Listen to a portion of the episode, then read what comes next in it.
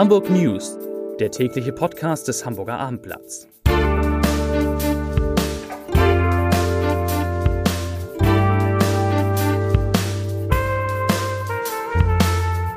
Herzlich willkommen. Mein Name ist Stefan Steinlein. Heute sind wieder vier wunderbare Kollegen zu Gast im Abendblatt Podcast Studio. In den Gesprächen mit ihnen geht es darum, wie hoch sich die Hamburger verschulden, um Immobilien kaufen zu können. Es geht um den Bau neuer Sportstätten in der Stadt, um eine Razzia im Hamburger Tierheim und um die Hasper, die in Kooperation mit der Kunsthalle Hamburger Kindern Gemälde näher bringen will. Wie das geht, später.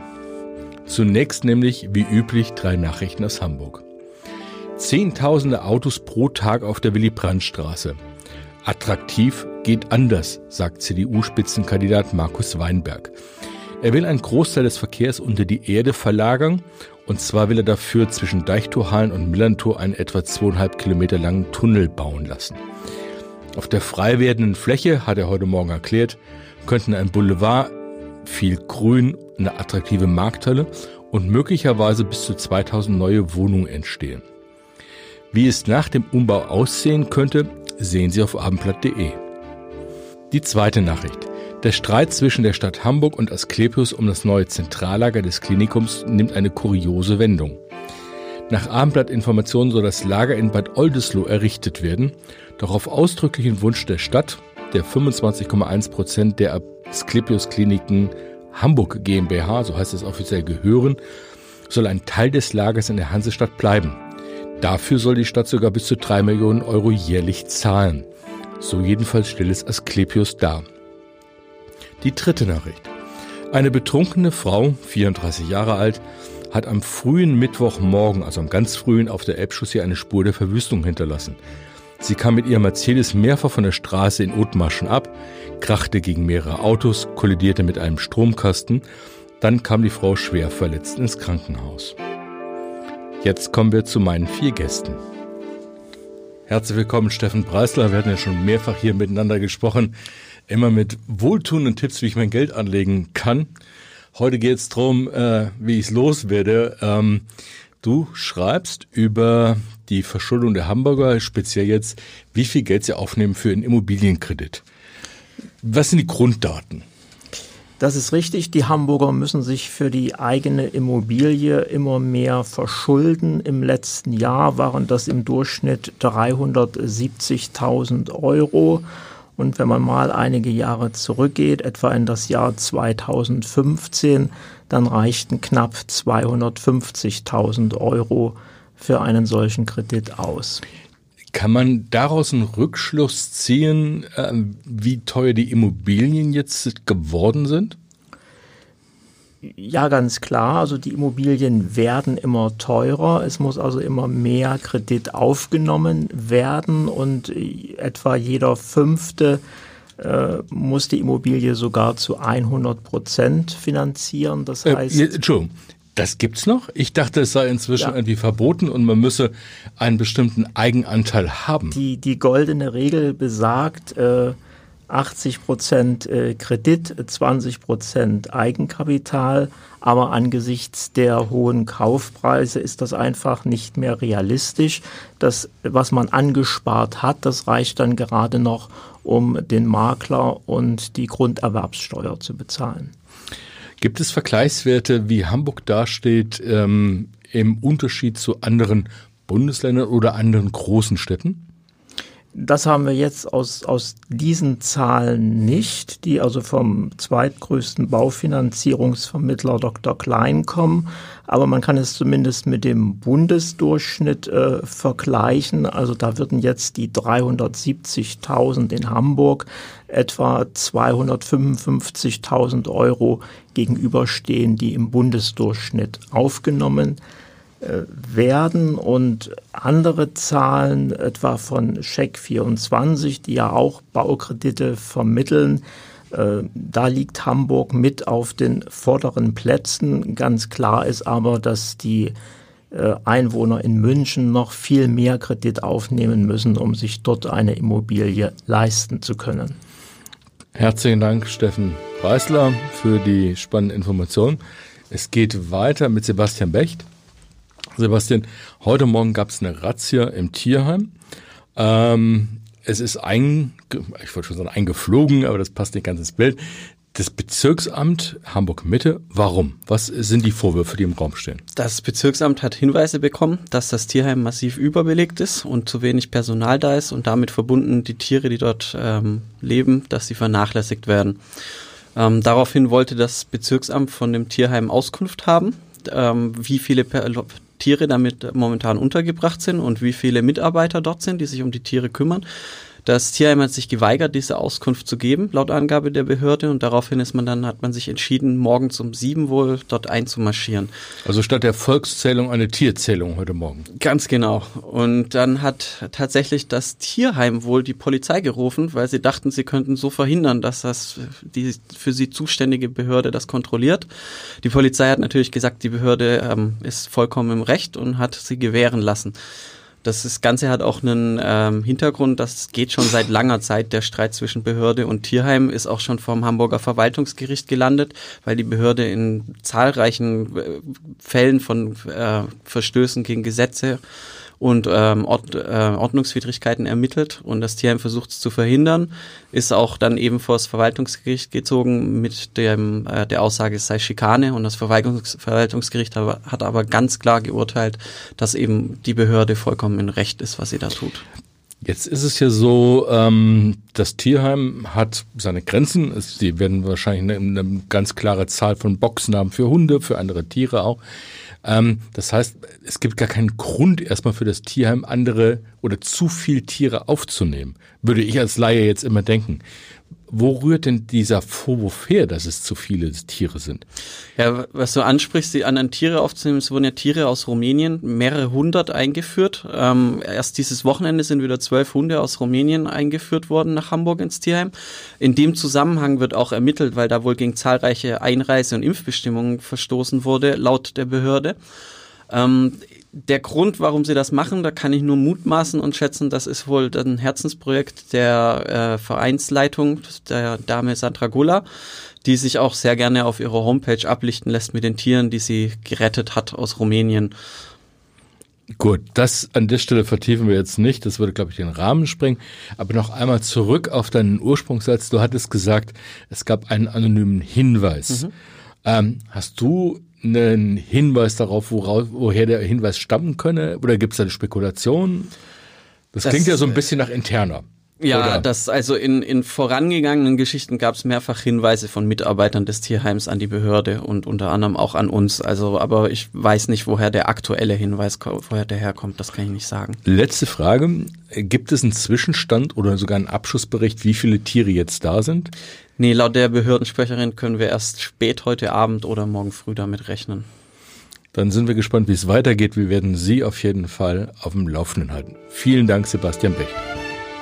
Herzlich willkommen, Rainer Grünberg, unser Sportexperte. Ähm, und ähm, Rainer, du warst heute bei einer Pressekonferenz mit dem Innen- und Sportsenator. Ist das richtig? Es waren sogar drei Senatoren da, was ja ungewöhnlich ist. Das war also der Schulsenator Thies Rabeda, der Finanzsenator äh, Dr. Andreas Dressel und der Sport- und Innensenator Andi Grote. Und, und was haben die drei jetzt gemeinsam denn Bewegendes vorgestellt? Sie haben Bewegendes vorgestellt, äh, dass die Sanierung von Sportstätten, Schulturnhallen äh, dramatisch weiter äh, äh, verfolgt wird. Allein in den nächsten sieben Jahren sollen 130 neue Sporthallen entstehen. 20 äh, werden abgerissen, also netto bleiben noch immer 110 neue Sporthallen. Das ist ein Investitionsvolumen von rund 600 äh, äh, Millionen Euro. Das ist dem geschuldet, dass es in den nächsten zehn Jahren in Hamburg bis zu 50.000 neue Schüler gibt was eben halt auch neue Räume für, für die Sporttreibenden äh, äh, bedingt. Natürlich soll auch der Vereinssport davon profitieren, denn normalerweise ist eine Schulturnhalle vormittags und mit der Ganztagsbetreuung bis 17 Uhr genutzt. Danach können die Vereine in die mhm. Räume. Also das ist auch ein äh, äh, massiver Ausbau der Sportinfrastruktur äh, für die Vereine. Weiß man denn auch, ob da, wo jetzt auch tatsächlich die neuen Hallen benötigt werden, nämlich in den neuen großen Quartieren, werden, weiß man, ob sie denn da auch gebaut werden? Genau, da sollen sie gebaut werden. Also es gibt Bedarfanalysen und dort, wo, wo es mehr Schüler gibt, gibt, wo es mehr Nachfrage gibt, werden die Hallen auch gebaut. Und es sollen eben auch für den Vereinssport, ähm, äh, auch für den Leistungssport äh, zusätzliches Equipment bereitgestellt werden in Tribünen. Also viele Hamburger Vereine haben ja Probleme, dass sie in den Hallen keine Zuschauer reinkommen. Und gerade so dritte bis äh, zweite Liga gibt es immer wieder äh, das Problem, dass sie eben keine geeigneten Sporthallen waren. Auch das soll äh, verändert werden. Halt. Also es ist ein riesiges Ausbauprogramm, das es bundesweit in dieser Form nicht gibt. Und äh, der Bundesinnenminister ähm, Horst Seehofer will ja einen goldenen Plan wieder auflegen. Das heißt, die Sportstätten in ganz Deutschland sanieren. Das hat er vor kurzem angekündigt. Das wäre ein Programm von ungefähr 60 Milliarden. Äh, Hamburg würde das aber unabhängig finanzieren. Sollte dieses Programm auch aufgelegt werden, würde Hamburg mit 2,4 Prozent davon äh, profitieren mhm. nach einem Verteilungsschlüssel. Das wären ja auch immer noch gut äh, 1,5 äh, Milliarden halt, die dann, die dann zusätzlich on top kämen, mhm. halt. Und äh, an die Grote kündigt er auch an, dass nicht nur die städtischen Anlagen davon profitieren sollen, auch die vielen vereinseigenen Anlagen sollen auch unterstützt werden. Also Hamburgs Sportinfrastruktur wird in den nächsten zehn Jahren nochmal deutlich besser, moderner werden und äh, vor allem es sollen auch äh, alte Gebäude, alte Hallen und sowas äh, saniert werden. Das ist ja praktisch eine Fortschreibung. Es ist ja in den letzten Monaten oder Jahren sehr viel passiert. Man hatte den Eindruck als Laie, dass gerade nach der negativen Olympia-Entscheidung Hamburg nochmal einen extremen Schwung genommen hat in Sachen Sport und Sportstätten. Ähm, teilst du diese Einschätzung? Dieser Eindruck ist völlig richtig. Man konnte also das Gegenteil erwarten, dass irgendwie alles zurückgeschraubt wird. Das, wie gesagt, der, das Gegenteil ist der Fall. Es wurde noch mehr investiert. Hamburg hat jetzt äh, versucht, jetzt eine ganz moderne Sportinfrastruktur zu bekommen. Das schlägt sich im Augenblick noch nicht äh, überall nieder, weil eben halt saniert und äh, neu gebaut und abgerissen wird. Das heißt, im Augenblick ist so ein äh, äh, der Stand eben halt, dass es äh, netto praktisch ganz wenige Hallen mehr gibt. Aber wenn diese ganzen Sanierungen abgeschlossen mhm. werden, dann gibt es eben rund 150 Sportfelder mehr halt. Mhm. Und der Zustand der Sportfelder, das ist auch ein weiteres Ziel, äh, soll sich dann irgendwie äh, dramatisch verbessert haben. Im Augenblick ist der Zustand äh, nach Schulnoten bei einer 2 bis 3, dann soll es eine 1 minus werden halt. Jetzt kann man gegen das Programm kaum sein. Das klingt ja insgesamt sehr vernünftig und sehr zukunftsorientiert. Man kann aber sehr wohl den Termin dieser Pressekonferenz heute Morgen in Frage stellen. Vier Wochen vor einer Bürgerschaftswahl stellen sich drei Senatoren hin und sagen, wir haben den Geldsegen für Hamburgs Sportstätten. Gibt es schon Kritik der Opposition an der Terminierung dieser Veranstaltung? Natürlich, also äh, die FDP hat sich da konkret geäußert. Der sportpolitische Sprecher Daniel Oetzel hält das Programm durchaus für sinnvoll. Man kann eigentlich auch äh, guten Gewissens gar nichts dagegen haben. Halt, das ist eine deutliche Verbesserung. Ähm, aber den Termin hält er natürlich auch äh, für Wahlkampf. aber okay, es ist vier Wochen vor der Wahl. Äh, dass der Senat nun nichts verkünden sollte, halt, äh, ist ja vielleicht auch schwierig. Wie gesagt, das Programm ist jetzt nicht neu zur Wahl aufgelegt, das läuft eben halt seit 2016 mhm. oder die ganzen Sanierung der äh, Schulbauten und Neubauten läuft seit 2010. Dazu eine Zahl. in, in, der, in den ersten zehn Jahren dieses Jahrhunderts sind insgesamt 150 Millionen Euro pro Jahr in den Schulbau investiert worden. In den äh, Jahren von 2010 bis 2019 waren es rund 400 Millionen im Jahr. Also das ist jetzt nicht äh, zur Bürgerschaftswahl aufgelegt, mhm. sondern das ist eine Fortschreitung, Fortschreibung eines Programms, das es eben schon seit vielen Jahren gibt. Und dem geschuldet ist, dass Hamburg seine Immobilien, um auch irgendwie den Wert zu erhalten, einfach auch mhm. äh, instand halten muss. Herzlichen Dank, Rainer Grünberg. Das war eine ganze Menge Zahlen. Ähm eigentlich, wenn man über die Hasper spricht, kommen auch wieder Zahlen ins Spiel. Die versuchen wir jetzt mal wegzulassen. Volker Meester ist hier und wir wollen sprechen über eine Kooperation zwischen der Hasper und der Hamburger Kunsthalle. Ähm, ja, was verbirgt sich dahinter, Volker?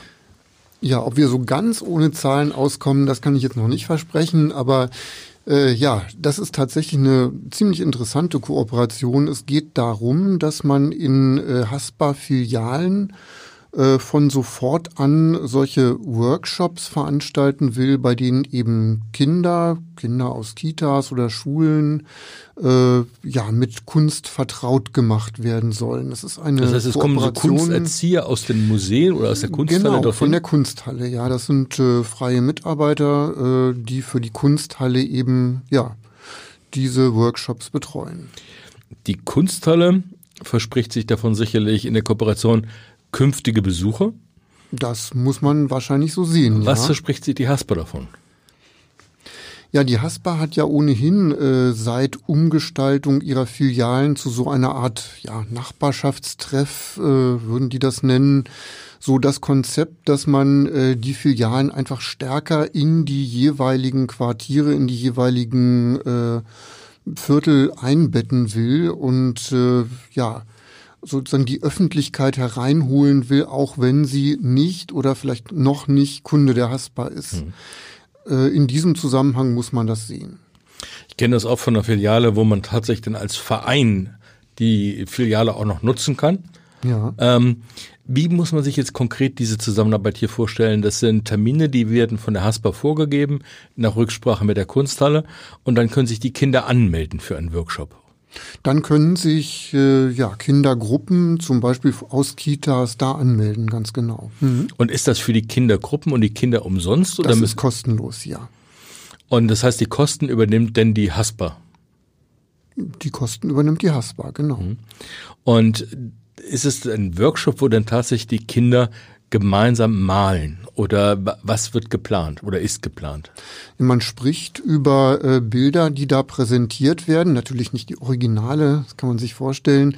Äh, es wird aber ganz äh, klar auch ja, selber experimentiert. Es gibt da Materialien äh, verschiedenster Art, äh, Malkreiden, was auch immer. Und es wird dann auch ganz munter selber gemalt. Und soll dann am Ende dieser des jeweiligen Workshops eine kleine Ausstellung entstehen? Also werden die Bilder der Kinderchen dann auch in der Haspa-Filiale gezeigt? Dazu wurde da heute nichts gesagt. Äh, das weiß ich leider nicht. Das heißt, wir haben dann nochmal ein Thema, wenn es nochmal konkret wird. Vielen Dank, Volker Meister.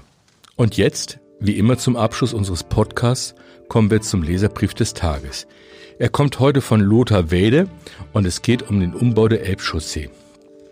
Herr Wede schreibt, die Elbchaussee ist keine Magistrale und soll auch keine werden. Warum kommt niemand auf die Idee, dem Beispiel der Siri-Straße zu folgen?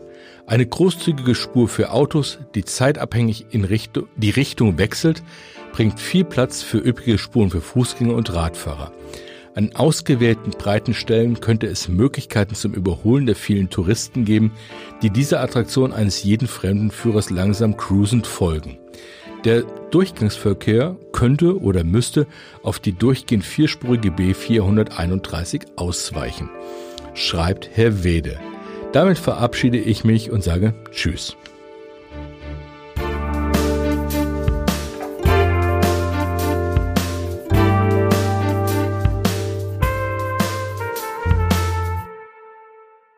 Weitere Podcasts vom Hamburger Abendblatt finden Sie auf abendblatt.de slash podcast.